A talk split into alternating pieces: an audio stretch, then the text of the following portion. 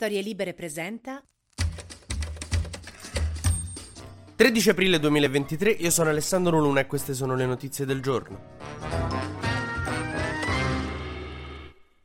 Allora, vi chiedo scusa in anticipo, stanno facendo dei lavori a casa mia, quindi insomma sentirete dei botti in sottofondo. E la cosa è che o vado a registrare il podcast in strada oppure lo faccio a casa e sentirete dei frastuoni, delle fragorose botte, per cui questo più che un podcast sembrerà un'assemblea del Terzo Polo. E iniziamo a parlare proprio di Terzo Polo, perché sta esplodendo l'ipotesi di partito unico a cui avevano lavorato per tanto tempo, non tanto Renzi e Calenda, ma tutti i poveri attivisti e le attiviste che hanno contribuito a formare e far crescere il Terzo Polo. Uno scontro che tra l'altro si sta consumando interamente su Twitter, a botte di tweet tra Renzi e Calenda, che abbiamo scoperto che sono gli Andrew Tate e Greta Thunberg della politica italiana. Oggi Calenda si è svegliato, ha letto che sulla stampa c'è scritto che ieri Renzi ha detto che Calenda non prende le pilloline giuste, allora gli ha risposto e si sono scazzati. Ma al di là di questo cerchiamo di capire che cosa sta succedendo. Pare che il nodo centrale sia in questo accordo che dovrebbe far nascere il soggetto unico, il partito unico del Terzo Polo, la questione dei soldi, perché Renzi ce ne ha parecchi, Carletto un po' meno, e quindi c'è una questione di soldi che Renzi non vuole dare. Comunque veramente, raga, non siete un soggetto politico, siete un matrimonio di Trump. Nella bozza che Azione ha proposto a Italia Viva si chiedeva che Renzi desse subito 200.000 euro, come anche Azione, a cui aggiungere il 70% del 2 per 1000 del secondo trimestre del 2023. Al che Renzi ha fatto una controproposta, ha detto che si potrebbe semmai stabilire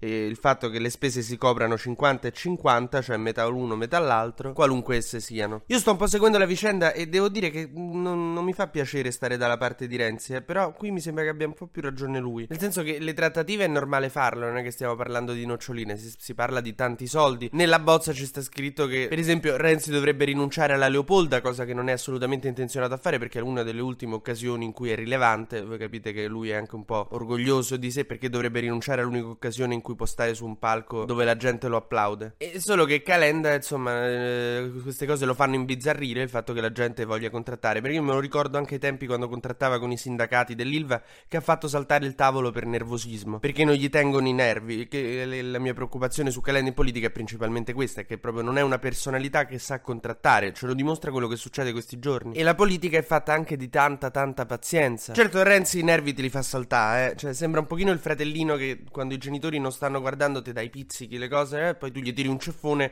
i genitori si girano e pensano che tu sei quello violento, ti provoca, ti stuzzica, alla fine Calenda fa il tweet sbagliato e passa lui per cattivo. Entrambe sono personalità complicate. In questa lite coniugale adesso Renzi sta facendo quello di tu non mi apprezzi abbastanza, non sai quanti farebbero follie per me. Ieri ha detto: io a farmi un gruppo parlamentare autonomo al Senato ci metto un minuto, mi manca un senatore e lo trovo sicuro. Ormai Renzi tratta i senatori come Califano le donne o Rocky Roberts. Con tutti i senatori sono tremendo, li lascio quando voglio e poi li riprendo.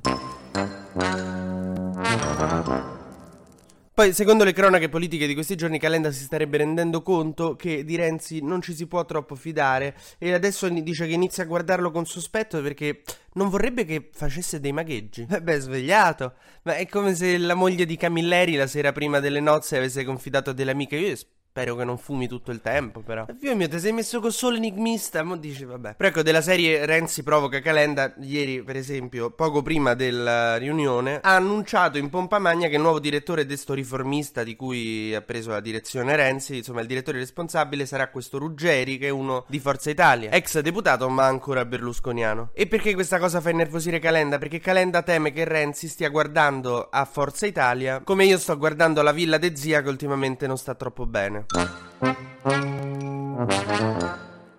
Disclaimer, queste sono battute, cioè non c'ho nessuna zia che sta male, se no starei in pensiero per lei. Mo adesso io vorrei avervi detto bene tutta la questione raccontandola completa, però tra il momento in cui io finisco di registrare il podcast e il momento in cui il podcast va online ci sarà sicuramente un tweet o di Renzi o di Calenda in cui si sfanculano e mandano tutto all'aria e cambia tutto. Per cui vi dico, questo l'ho chiuso alle 10:47. Mo vediamo quanti tweet di Calenda ci saranno tra adesso e quando sentite il podcast. Facciamo che se sono più di 3 mi offrite una colazione. Ma oggi è un giorno straordinario per la politica italiana, uno dei più belli, proprio di quelli che te li ricordi quando invecchi. Sapete perché? Perché hanno fatto le nomine finalmente, quindi questo vuol dire che io non vedevo più parlare delle nomine, cosa di cui proprio non mi ha mai appassionato. Descalzi è stato confermato all'ENI, che ha fatto bene, quindi lo lascio lì. Poi è importantissimo Descalzi, deve gestire tutta la trattativa con perché adesso ci manca il gas russo, quindi lo dobbiamo trovare altrove. Lui in questi mesi è andato ovunque lì a cercare fonti alternative di gas, si è meritato la conferma. Flavio Cattaneo è il nuovo AD di Enel e la cosa interessante sapete qual è? Che Flavio Cattaneo è il marito di Sabrina Ferilli. A Leonardo è andato Cingolani, che è una figura che è sempre più interessante e importante nella politica italiana, tenetelo d'occhio, perché è uno che piace trasversalmente, cioè è stato messo lì su suggerimento del 5 Stelle, tenuto da Draghi, Meloni lo voleva ministro e adesso l'ha messo a Leonardo, cioè è uno che piace a tutti, questo Cingolani, io non escludo che vada in politica, quindi fatevelo amico, scoprite in che bar va, fatevi così due chiacchiere, gli offrite una sigaretta così poi tra qualche anno. Una notizia interessante è che c'è la prima AD donna di una partecipata, di una grande partecipata italiana, che è Giuseppina Di Foggia, che era la manager di Nokia, che adesso è stata nominata dal governo Meloni la nuova AD di Terna, che è una partecipata. Ma facciamo un breve consueto giro sugli esteri. Eva Kaili, la ex vicepresidente del Parlamento europeo che era stata arrestata nell'ambito dell'inchiesta del Qatargate, è stata finalmente messa ai domiciliari dopo 4 mesi in carcere con una figlia di 2 anni, nonostante non avesse fatto nessun crimine di sangue, cioè non è che ha ammazzato la gente per strada. TG Luna torna domani mattina, sempre tra le 12 e le 13, su StorieLibere.fm.